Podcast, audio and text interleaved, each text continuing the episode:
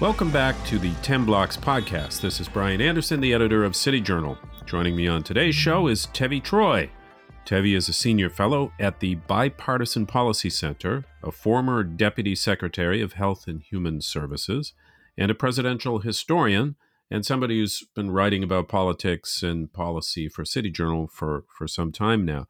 His most recent book is called Fight House Rivalries in the White House from Truman to Trump and his latest contribution to City Journal, which just appeared online and in our uh, brand new January uh, released issue, is called The de Blasio Debacle. Uh, it appears in our forthcoming winter issue, as I mentioned, and uh, it it is available online. So, Tevi, you know, thanks very much for joining us. Good good to talk with you as we kick off the new year. Thanks for having me. And I will just say to the listeners while the piece is indeed available online, if you get the City Journal print edition, it has some great artwork that goes with it. Yes, that's true. Um, so, so your your piece it it's an evaluation of Bill De Blasio's tenure, eight year tenure as mayor of New York City, which ended this past January first. So he is he has just left office. But you don't begin in the piece with de Blasio. Instead, you you look at the predecessors of the mayor, uh, Rudy Giuliani and Michael Bloomberg, and trying to show the various ways that uh, de Blasio undid the progress that happened under uh, his predecessors. So, so why don't we start there too? You know, what was the state of the city in 2014 when when Bill de Blasio first took office? What had been its trajectory since the 90s? Yeah, well, Brian, as you know, I grew up in New York, in Queens specifically, and I took the subway to Manhattan every day in high school, and that was in the mid to late 80s, which was a very rough time. Uh, there was a lot of crime. It was just not a safe place to be. And it, indeed, as I talk about in the piece, there was a year in, I believe, 1990 when there were 2,000 murders in New York City, which was uh, you know an unfortunate record uh, that that they set. And then yes, and, and every other crime off the chart at that time too. Right, it just wasn't a safe place to be. You didn't want to walk around Manhattan, and you felt uncomfortable. Um, and that's one of the reasons why David Dinkins lost in that 1993 election. It's pretty rare for a Democrat to lose an election in, in New York City, uh, now even more so. And Rudy Giuliani, a very different Rudy Giuliani, I must say, uh, takes over and uh, he, armed in part by the Manhattan Institute, has all these ideas for how to reform the police and how to push back on crime. And uh, he and Mike Bloomberg both, I think, successfully did so. In each of them had uh, you know multiple uh, terms as as mayor, and crime receded to the point where New York was one of the safest big cities in America by 2014 when De Blasio takes over, and, and New York was, was really back. And uh, you know, it made me think that uh, Ed Koch, who uh, I've written about for City Journal, and I was a, a, fan of, who just really loved New York in a way De Blasio didn't. I would have been happy to see how New York had turned around in that period. So, so on to De Blasio's tenure uh, specifically, you attribute in this essay much of the city's current woes on homelessness, crime, housing, education to uh, the mayor's awful leadership, you call it. Uh, in each of these four areas, so so let's look at crime, homelessness, housing, and education. How did De Blasio perform? Um, and you know, what do you think went wrong? As, as, certainly on crime, it was it was more his second term, right, than his first, because he had appointed um, uh, Bill Bratton to a second term as police commissioner, and, and crime stayed low for a while. Yeah, and, and I think that Blasio, even though he was a police critic going in, recognized that he really couldn't get too far afield from the New York City police if he wanted to keep crime under control and he wanted to keep the city on board with him. And he indeed did get reelected as mayor after after one term. He had he served two terms. And I think that there was a recognition after that incident at uh, the funerals of the, the slain cops where all the police turned their backs on him. And that was early in his tenure. And I describe it in detail in the piece. But early in his tenure, when that happened, I think there was a recognition by de Blasio, and there's even some uh, written up discussions of this, that he said, you know, I, I need to improve my relations with the police. So crime did stay low for the first, I would say, five, six years of his tenure. Uh, but then it did turn around late in his tenure, especially around when the the, uh, the COVID uh, problem happened, and um, uh, and and he certainly had less respect for the police. And then there was the defund the police movement, and you know he was early proponent of, of, that kind of idea. So uh, I, I, think crime just got significantly worse in the last year. Still not as bad as in the Dinkin era, I must say, but uh, but palpably so, where people started to talk about crime uh, in, in, a serious way again. And you know, one, one of the earlier pieces I wrote for you at City Journal, Brian, was about uh, the show The Odd Couple, which is a favorite show of mine, where uh, it seemed like in the 70s, every episode had something to do with crime because conversations were constantly about crime. And that was happening again in the city where people, when they would just get together in normal, polite conversations for coffee over dinner, they would talk about how crime was a part of their lives again. And that's unfortunate. Um, so, what about some of these other areas? Uh, um, education uh, is is another area where you're very critical of De Blasio.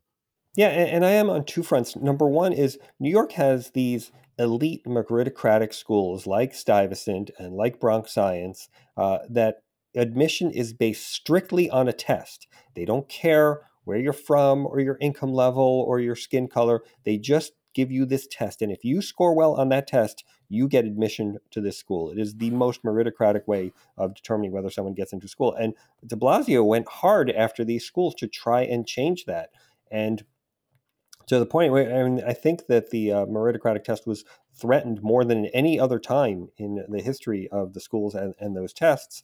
And I think ultimately they survived, but it was a, a, real assault. And I know the Asian community that tends to get a lot of students into Stuyvesant and Bronx Science really saw it as an assault on them. And as I talk in the piece, that uh, he, he seemed to have a very rough uh, relations with the Asian community. And the second thing was enabling the teachers' unions in their continuing quest to keep the schools closed under COVID, no matter what accommodations were made for the safety of the teachers and the students. And uh, we, we saw a significant drop I talk about it in the piece, a significant drop in the enrollment of students who were in New York City public schools. And, oh, and then I guess I should also mention the way he went after the charter schools, which again are public schools, and he acted like they were some kind of private schools, and he wanted to charge them extra rent. And so, I mean, he just had had it in for anything that was not in the agenda of the New York City Public Teachers Union. And and two other areas uh, where not not just you, but City Journal has been very critical of uh, De Blasio's administration uh, housing and homelessness. Um, you know, there there really is an ongoing uh, housing crisis in the city. So so perhaps say a bit about that and and on the homelessness front. Well, I think there's just more of an accommodation of homelessness and um, a willingness to allow the streets to be uh, filled with homeless people in a way that we really hadn't seen since before the Giuliani days of the uh, late, uh, I guess, the early 90s. Um, and de Blasio was just willing to allow it to happen and, and not uh, use uh, time proven strategies that can mitigate the homeless problem. And look, New York is not as bad as uh, San Francisco or some of the, the West Coast cities, but we are seeing increases in, in homelessness and um, in a way that just not only uh, has problems for, I guess, aesthetically in the city, but also for public safety. So he, he was willing to accommodate that. Um, and, and then um, I, I think that was just part of his overall approach. He didn't really care. He didn't seem to care about the everyday lives of average New Yorkers. And and there is a, a you know the, these things aren't exactly related, but there is a housing shortage in the city. The the, the rents in the city are very high.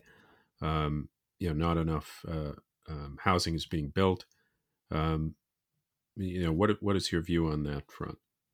Look, you know, it's easy and obvious to understand what the issue is here. When you have rent control and when you have limitations on building, that squeezes the supply and so increases the demand. And so it makes these things more expensive. Uh, you know, it, as I said, it's particularly a problem in some of these West Coast cities, but it's an, it's an issue in New York as well. If, if housing is too expensive, the answer is not to restrict the supply, which is what the, the de Blasio and, and other liberal policies tend to do. So, so Bill De Blasio is, you know, very left wing uh, uh, politician, um, and I think it's fair to say that New York has seemed to move in a more leftward direction since the days of Giuliani and Bloomberg. Yet De Blasio leaves office uh, as one of the most unpopular mayors in recent memory. Uh, and his successor, Eric Adams, who is, has just entered office, appears to have aspirations, anyway, of being uh, tough on crime and uh, has certainly been rhetorically friendlier to the business community. So, what does this say about the kind of political culture of New York City?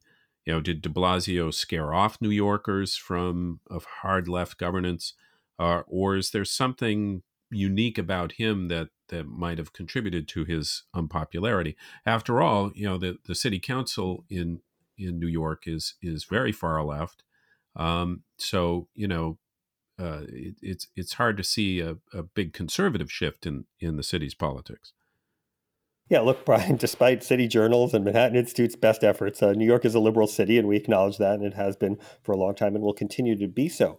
But the thing about de Blasio was it wasn't just that he was liberal and had liberal policies, but he seemed not to like New York or New Yorkers, or as I say in a, a bit of a jibe at him, even New York sports teams. I mean, he was a Boston Red Sox fan in, in, in New York City. That doesn't make you ineligible to be mayor, obviously, but uh, it does speak to a larger issue with him. He didn't seem to care about the concerns of everyday New Yorkers. And remember, uh, you know, Ed Koch, I've already mentioned on this, but you know, what was his famous phrase? He always said, "How am I doing? How am I doing?" He wanted to know how he was doing in the context of helping New York, and that's why he was always asking. He was he was kind of checking in with the people, and he had a again. Ed Koch was not only liberal, but he was to the left of, of you or I. Uh, but he cared about the everyday concerns of, of New Yorkers. And what I would say overall is that New York is not an easy city to live in. You don't go to New York because you want to have a smooth pathway in everything. You recognize that there are some challenges of living in New York, but it also has some great, great glories that you can't get anywhere else. And de Blasio didn't celebrate the great aspects of New York. Uh, he just seemed to make it harder on the everyday lives of New York. And so I think that is what the New Yorkers had uh, as a problem with him. It wasn't that he was just liberal. It's that he didn't celebrate New York and didn't care about the concerns of everyday New Yorkers. And what do you think about his chances? Uh, it looks like he might be running for governor. Yeah, I, I don't think he's going to win as governor. Uh, I mean, we saw his presidential run; he didn't do very well at all in that. And um, the, there was that uh, kind of arch quote I have uh, from Isaac Dovere's book about how uh, there were more people who would show up to protest de Blasio at any appearance than would show up for rallies for him in Iowa. Uh, he just, uh, I, I, don't think he has what it takes to win statewide in New York, or certainly not nationally, as we saw in, in his uh, disastrous run for president. Yeah, it seems it seems pretty pretty uh, far out. Um, let's uh, you know let's talk a little bit about uh, what you've seen of the incoming administration, the Adams administration. A number of appointments has, have been made. Uh, um, David Banks as schools chancellor. Uh, Keechant Sewell has come in as police commissioner uh, from Nassau County. Um, he's appointed a, a, veteran New York politician, Brooklyn Brooklyn's uh, Frank Carone, as chief of staff. Um, you know, in some ways, he, he, he looks a little bit like Adams, like a, uh, an old school machine politician. Um, you know, I, I, wonder what your take is uh, on on how he'll govern. Yeah, well, as you know, I'm not a machine guy, but I'm okay with old school if it means making the city work. And that doesn't mean that everything has to be smooth sailing again, but you just have to have the basics of, of the city operating in a way that it wasn't happening under de Blasio. And I think I'm also comfortable, uh, in, in, in fact, encouraged by Adams' rhetoric on fighting crime and accommodating the business community and, and kind of celebrating that there are businesses and they, they create the tax base and they, the reason the, that people come to the city is to you know, the theater is a business the the stores are a business. I mean they, they, he was he is willing to celebrate what new york has to offer. And so i'm good with that. And again the key, I think, to being mayor of New York is loving the city, and I do get a sense that uh, that Eric Adams loves the city, and I think that's a that in itself is a step up. Uh, thanks very much, Tevi. Uh, it's a it's a terrific piece, um, a good summation of the the De Blasio years. It's called the De Blasio debacle. Uh, it's available online, and it is in our our forthcoming winter issue. Uh, don't forget to check out Tevi Troy's other work on the City Journal website. We'll link to his author page in the description. You'll find a, a number of wonderful essays, including the uh, Ed Koch one we, we mentioned in this discussion. You can also find City Journal on Twitter at City Journal and on Instagram uh, at cityjournal underscore MI. And if you like what you've heard on today's show, please uh, leave us a ratings on iTunes. And Tevi, uh, good to talk with you and uh, looking forward to uh, working with you more uh, this year. Thanks for having me. As always, love the, the 10 Blocks podcast. Thanks for joining us for the weekly 10 Blocks podcast featuring urban policy and cultural commentary with City Journal editors, contributors, and special guests.